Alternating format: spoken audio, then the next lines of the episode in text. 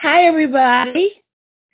Um, it's a beautiful day in the Midwest, so I hope it's the same for everyone wherever you're located. Uh, of course, uh, you don't have to guess what I talk about. I'm always talking about, you know, how much better we we are. You're the best and the brightest. Let's get better. Let's talk about quantum teaming. And so, I want to also welcome friends or visitors or mentors, consultants. Always thank you for all the work you do.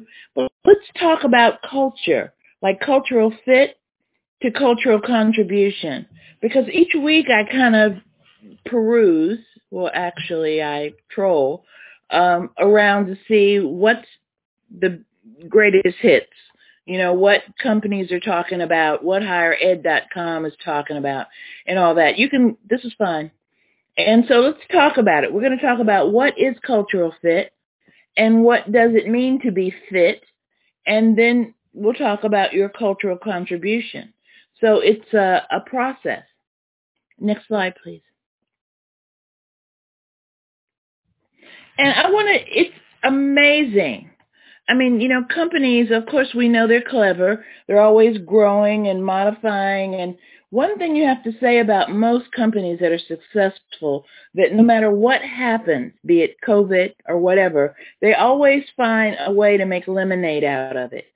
They always see where there is a competitive advantage or something that they can do within that. So one of the things that companies are doing now is they are incorporating, you know, along with their corporate ethics and everything that's going on in IT as far as, you know, mis you know, Facebook and Twitter and all that and what information, misinformation, what do you accept, what don't you accept, what kind of people do you accept and what kind of people don't you accept. They're all claiming there's a gazillion jobs out there that aren't filled. But then when you go to fill the job, then they start talking about a cultural fit. Well, what does that mean? Okay, so they're protective of their reputation and their brand because that's how they make their money. Okay? And most of them, when they discuss culture, they're talking about a set of values or a shared vision or a shared mission and things like that. You know? And at the same time, though, it's also screening to see if the set of behaviors that they have existing fit into how they're perceiving you in the interview. Will you fit into that set of acceptable behaviors? Well, we we're going to drill down into that because what does that really mean? Uh, you know, a lot of people suggest if you're going to an interview, if you can, you know, sit out, you know, if you have a day before, just go sit in the parking lot, see if people, you know, even from their dress to how much they talk to one another, you know, and just kind of get a feel for, uh, you know, is it a friendly environment, even if you can't, you know, be close in, in terms of social distance? Do they wave their hand? Things like that. Do all the guys have on, you know, khaki bottoms and white shirts rolled up to the sleeve?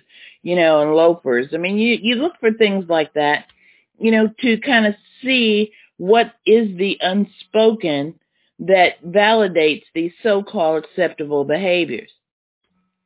You know, and most employers say that that um, it is a really important, prominent factor in their hiring process.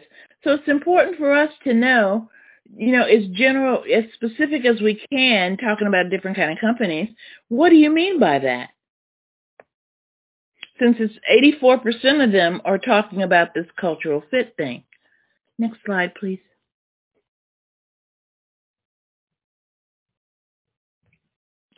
Okay, so it's very interesting because while they're looking for acceptance and cultural fit, you probably are not going to have an interview that doesn't talk about what are your unique skills that you think that you would bring into this company.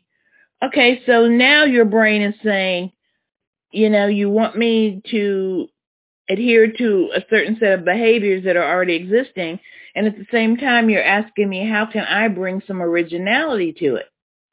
Okay, so your originality part of your brain and part of your skills and all that, you know, that comes from things that don't necessarily match the culture. Because the culture should be an evolving process. It should be something that you always need another set of eyes on or another uh, perspective of things. I mean, this is this is a, a lot of the reasons why you know all of you are meaningful, but there are certain people here, you know, like Brandon and Landon and Marjorie, of course, and you know the the usual suspects that I depend on for their originality or for them to kind of say, well, what about this, Doc? You didn't consider that, or you know, things like that. You need that there. That is a part of our culture. Originality is part of our culture. And when you go into a company, you want to discern because it's not just about them and needing a paycheck. It's about you being happy and seeing room for growth there. You want to see if this is a static company like the old IBM, or is this a company that will appreciate my originality? Okay? Because if not, if you're just there to be there, like an assembly line, then you end up just rationalizing the status quo. You see things can be better. You might see there's two people doing the same job, the redundancy that's unnecessary. You can see these things that might make it better. Um, but you don't say anything because you don't want to push against the status quo because they've already told you that that's what's legitimate. Okay? Even if it goes against the interest of the company in the long run. For example, we're having this situation in education. Marjorie and I talk about it a lot. You know, brick and mortar, you know, they got the COVID and then they wanted to run over here to the online environment. I mean, there's room for all of us, right? The internet is infinite. Well, not infinite, but it, it's wide. You know, there's always room for another school or whatever here. However, you want to try to make the online environment like the traditional brick and mortar, when in reality, you should listen to us, learn from us, and see how it works with us. Because one of the main things is when you're in a brick and mortar, you can look at the body language of the professor. You can um, assume things based on that behavior. If they're giving you a list of things to do, A, B, C, D, you can notice if they like, you know, put their hand, you know, slap their hand against the table and see, you can say, okay, that's more important to that professor. Or just listening to their verbiage. You can say, okay, that's more important. I'm really going to focus on that part because I can tell that Doc really is into that. Online, we have to put it in writing. We have to communicate it in a manner that any student with any learning style could read it and either you understand it or you don't and you ask a question. But it has to be there. It can't be assumed. Because if it is assumed and you grade on that, that student has the right to come back and say, where is it in writing? Give me my points. Okay? So they don't understand that. And as a result, they're having a little hard time until, well, uh, Marjorie's on the uh, faculty senate, so she is letting uh, our provost and president and all those know, you're going to have to be a little humble here. Even though you are, you know, Ivy Purdue University, the mothership, you're going to have to be a little humble if you're going to come over to our neck of the woods, and we'll tell you how it's done. Okay? So you have to be, and also, when does cultural fit become groupthink? And, you know, groupthink is just, as I said before, the status quo problem. You know, everybody eats licorice at lunch, so I'm going to start eating licorice at lunch. You, you know, do you like licorice? If you don't like it, then you shouldn't have to do that. You know, it's just a wild example. Okay? So always seeking reinforcement. And if you read any of the books by uh, Elizabeth uh, I'll get her last name and uh, for anyone who's interested. But she focuses her whole work. She's out of Harvard or something. Uh, but she focuses her whole doctoral work on cor- corporate cultures. And she's the one that introduced to me that if you, um, say somebody wants to be on the management track at a big corporation, and you start to notice that all of them dress with the khaki pants and the white shirt rolled up to the sleeve, and the lev, you know, and the and the loafers. You know, you said she said you start to notice that people that want to be chosen for a certain track start to group think with those who have achieved that track. Now, yes, we learn from one another, but you don't lose your own uniqueness while doing that. So it is a hard thing to navigate when you're trying to get into a company. We all understand that. But I just want to tell you that it's normal to have that kind that to have to balance that in your mind and it is not normal although too many people do it to give up yourself and your originality and your ability to seek new and better things and to promote and all that just because the you know you think the majority of the company is thinking this way. Okay. Also, you have to watch when this group think and this so-called fit becomes discrimination. As you've heard me example twice, I'm talking about the fellas, right? With the khaki pants and the white shirt rolled up to the sleeve. Okay, so why then you say, well, why are there so many men in management and not enough women in management? Maybe it's because I look don't look good in khaki pants and white shirts up to my sleeves, you know, rolled up to my sleeves. So those kinds of things you start to see, uh, just pay attention to. You know, a lot of times you think, okay, I take this exam or I apply for this company or I do this and I didn't do well. You know, what's wrong with me? Well, there's nothing wrong with you. I mean, another example, and it's a little dated. Well, it's all of us have already done it and we're behind it. The SAT test for high school. Okay, you take the SAT to see what your grade is and what college you're going to get into and all that. Well, there was a big, big controversy about the SAT because the verbiage they used in the questions were for a certain I don't know if you say, well, socioeconomic, a group of people, usually like Ivies. Like, for example, you know, uh, people talk about their, uh, I don't know, in your house. Like, I have a, a girlfriend who has happens to be really privileged, and she wrote me and said, you know, I want you to come over. You know, do you want to sit outside and have coffee because of the COVID, or do you want to sit in my um oh, what was the name of it? I'm gonna look it up because I was like, wait a minute, chick, I, I don't live like this. But anyway, and she says, well, what, you know, what do you want to do? Do you want to, you know, sit outside or, or we can meet in my all seasons room with the windows open and fire going. And I, I read it and I was like, what the heck is an all seasons room? Maybe some of you guys know what that is, but I, I don't, my house, I don't have that kind of lifestyle. And so I wrote her back and I says, well, is this all seasons room in your house? Or you, you know, are you talking about, you know, leasing out a room at a restaurant or something? So those kinds of things. If you were taking the SAT and somebody said, uh, where do you study best? In, in an all seasoned room or in a office? You know, most of us, even me, and I consider myself pretty bright, I would, you know, I'd say, what the heck is an all seasons room? And that might be the right answer. So those are the things that you look at in terms of, of uh, you know, is this environment discriminatory against all ilks of people? Because I have proved it. I have written, published on it.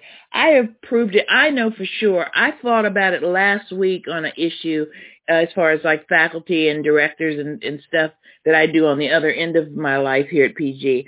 I'm like, no, you cannot have students get into a program that costs, you know, makes them have to relocate for three in three days. You cannot do that to my students because my students are adults with families, with mortgages, with things, you know, to do, and you know these kinds of things. So you have to be ever cognizant of if a situation actually meets your needs that way, or if you are really setting yourself up for stagnation and uh, a form of discrimination that they may not even be aware of, but it might just be a culture that just doesn't fit who you are. You know, so oh, I hear her. Somebody has their uh, mic on. Okay. Golly. Um, That's okay. So, uh, oh, Julie's here. All right. So that is part of what we look at. You know, and I just want you to know that in this time that you're in the internship and you're working at PGIPT, we don't play any of those games. We encourage your originality. We encourage, we want you to, we want to know the things that you're interested in. If you start in IT support and you do some time there and you do well on your projects, but now because you've gone to AHOD, you have an interest in cybersecurity, you let us know. You're not stuck in any one place. And we want to know your ideas. We want you to send us proposals on new projects we can initiate. We have that kind of flexibility. So it depends on you and what you want to get out of here. So we strive to make you more original. So when you walk out, you can discern where you want to fit. At least be at the table when you're looking for a job equally to say, do I want to fit in this kind of culture? As well as that culture saying, do we, are you a fit for our culture? You have some power. This is what we're saying. Next slide, please.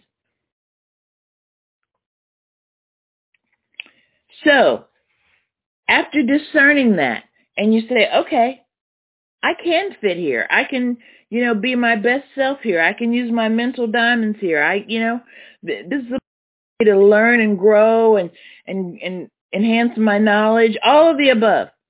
Once you're comfortable with that, then that's when you can really start your contribution self, which is the only way, in my humble opinion, that a job or an activity is worth it for me. Uh, you know, I I couldn't work somewhere where I was miserable. And there was a time I've been here, I told you all since the earth was cooling, when I was like my fifth or sixth year, I did feel that I was not happy. So what do you do? So you say, how can I be happy? I can create an internship where I can have more hands-on with the students than all these nerdy meetings with a bunch of PhDs. And fortunately, our environment here at Kaplan and now it's Purdue was open for that and I was allowed to do that. Had it not been, I wouldn't be here today. I would be at another university, once again trying to be myself while meeting their requirements. Okay? So people that benefit the least, not just from the internship, but from their job, are people that do not feel that flexibility, that liberty, that that uh, uh, acceptance, okay, to attain these knowledge, skills, or ability, to take risks, to grow, okay, or you know when you can look for opportunities, you know that happen at the company that wouldn't happen elsewhere. We still, now that there's COVID, everybody and their grandparents want to have an internship, right? But prior to that, it was just us totally virtual. Now there's a lot of them trying to go totally virtual, you know, with their caveats. So which each, with each one that comes to our school and says, okay, well, we've got this and that, I'm like, let me read the contract. It's not from my law school days. It's just because I know. I know how corporations are and making, and this is how they're making their lemonade. I'm okay with them making their lemonade, but not, not hurting my students. So everything is getting combed over with a fine tooth comb before they can just offer this and then not offer a benefit for you. You know, so don't, and, and on our end, don't be shy to ask questions as Marjorie says, Richard says, everyone says, your managers, you know, or you can challenge something or you can change something. Uh, we may have been doing something in an application one way for three years someone can come in like a Brandon or like a Landon. We can go on forever, like a Bradley. You know, I heard you're one of the best and brightest in your department too. You know, and you can say, you know, we don't have to do all these steps. You can do this and automate that. And we're like, yeah, let's make it happen. So it's important to be that kind of person who's always looking for opportunities to make the organization better. Look at what we're doing right, as I just gave with the examples, you know, and then with that, be proud of us. So you don't want someone who just comes in and goes straight into the critical. We've had all kinds. We've had people that came in and said, you know, this is wrong, this is wrong, this is wrong, this is wrong, this is wrong. Okay, so that gets a little depressing. You know, there's got to be something right. We've been here five years. We have people that are ride or die, as we say. Uh, you know, that are that love it here, that think of things, that bring ideas. So we must be doing something right. Let's enhance the things we're doing right too. Let's be proud. Like I always, you know, show you all's work to the dean because I'm proud of you. You guys did your recent BCP audit. I sent that to them. It went straight to the VP. Very proud of you guys. So these kinds of things help us to have more energy and be strong as we excel. It gives us fuel to work harder, longer, smarter, you know, those kinds of things. And we've already talked about your original thinking, you know, but I want you to understand that the cost of not having that is like a slow brain death by what do they say by by small cuts you know when you find yourself in a habit and no one can tell you this originally but you because it's happening in your brain. But in your brain if you are always looking for it's different. A shortcut is different than finding a seamless way to make things more automated and easier. And if you're the kind of person that accesses, you know, takes an overview of a situation and says, you know, if I take 15 more minutes on my lunch break, nobody cares because my boss is in Massachusetts. Okay, if you're going to be that kind of person, then you are hurting yourself I mean, you're hurting yourself by minor, minor cuts. Just do what you say you're going to do. Your word is your bond. If something comes up, if you have to be out for a while, if you're going to be late to a meeting or something, shoot an email. Let somebody know. Just don't assume, oh, okay, I'll tell them tomorrow. Because that reflects on you. That reflects on you. And we see it. I mean, we've been doing this long enough. We can tell the people that are what I call clever, because I never want to call anybody a bad name, versus wise. The wise thing to do is if I'm paying for this, if they've got all this automation and things that we can do and all these applications for free on your end that we can get into and break it and don't get in trouble or or learn and grow and, and make a network of people that can find jobs and all this kinds of stuff, it would be foolish not to put all hands on deck and try to get what you can get out of it and communicate what you need out of it. Okay?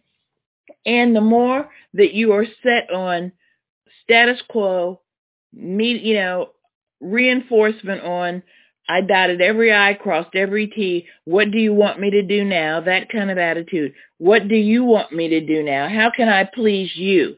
You know, when you're always like externally needing the reinforcement for to feel like you've achieved everything, uh, then when somebody corrects you, it, it, it goes deep. You get your feelings hurt. You usually, most people project, you're making a bad corporate culture so they usually project out instead of looking within and saying, why did that correction hurt me? You know, especially in an environment like PGIP where you all can correct me too. and I mean, I look forward to it. That's how I grow. And I know that I am not perfect. Okay. So you look at how you can enrich a culture, you know, and you don't have to worry about being a misfit here. Okay. So the way to do that is to avoid a fixed mindset. You know, yes, you have to have time management. Yes, you have to have a routine of sorts, but you also have to think in terms of maybe, you know, what is your five-year plan? You know, we have some recent graduates. They're putting out uh, resumes and things like that. You know, what was your plan? And I know you all do a lot of that in cybersecurity and other departments like, where are you trying to go? You have to think about that too, so we can make that avenue or, you know, learning that, how getting experience in that avenue available to you. You know, there are some exceptions. We had one person who wanted to be an aeronautics, whatever, but it still had enough of CS in it that they could be in the department. But I mean, I can't bring a plane in. I mean, I, I just, you know, I, I, I haven't figured out how to do that yet. but if I could, I would. All right. So, and your managers can um, empower you you know, and they hope, and I hope that that's what you're getting from your managers, that they're always empowering you and encouraging you to grow and take risks and think of things and ask questions and, you know, connect A, B, and C. So those are the kinds of things that we consider contributions. But it's not just for our sake. It's for your sake as well. Next slide, please.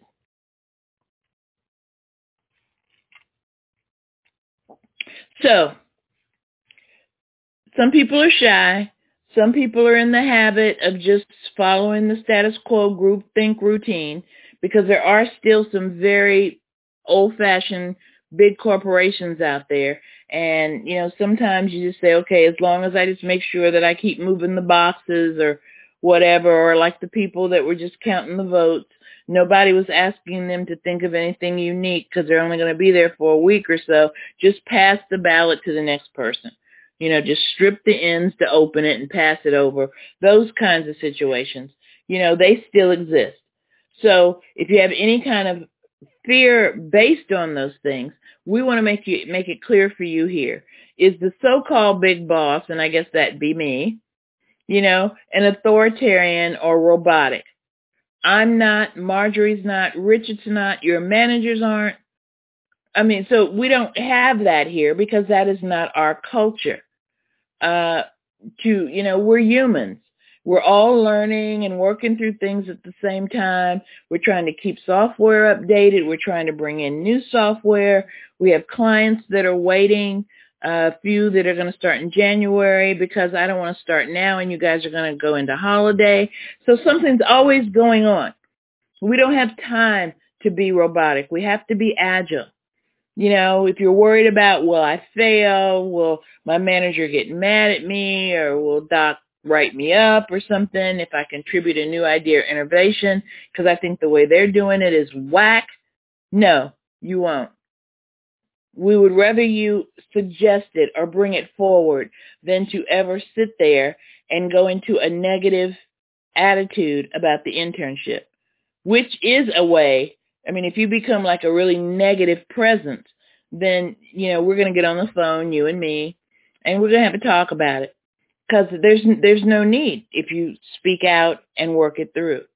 You know, can you advance into leadership as you get into something? Maybe you're a manager at your job now or a leader at your job now, and you got to walk the burning sands any place you start new. So you're an intern, but you would like to be a manager. You would like to be a, a director or a VP or a whatever that one that we don't have filled. We always have one in management that's not filled, the project something.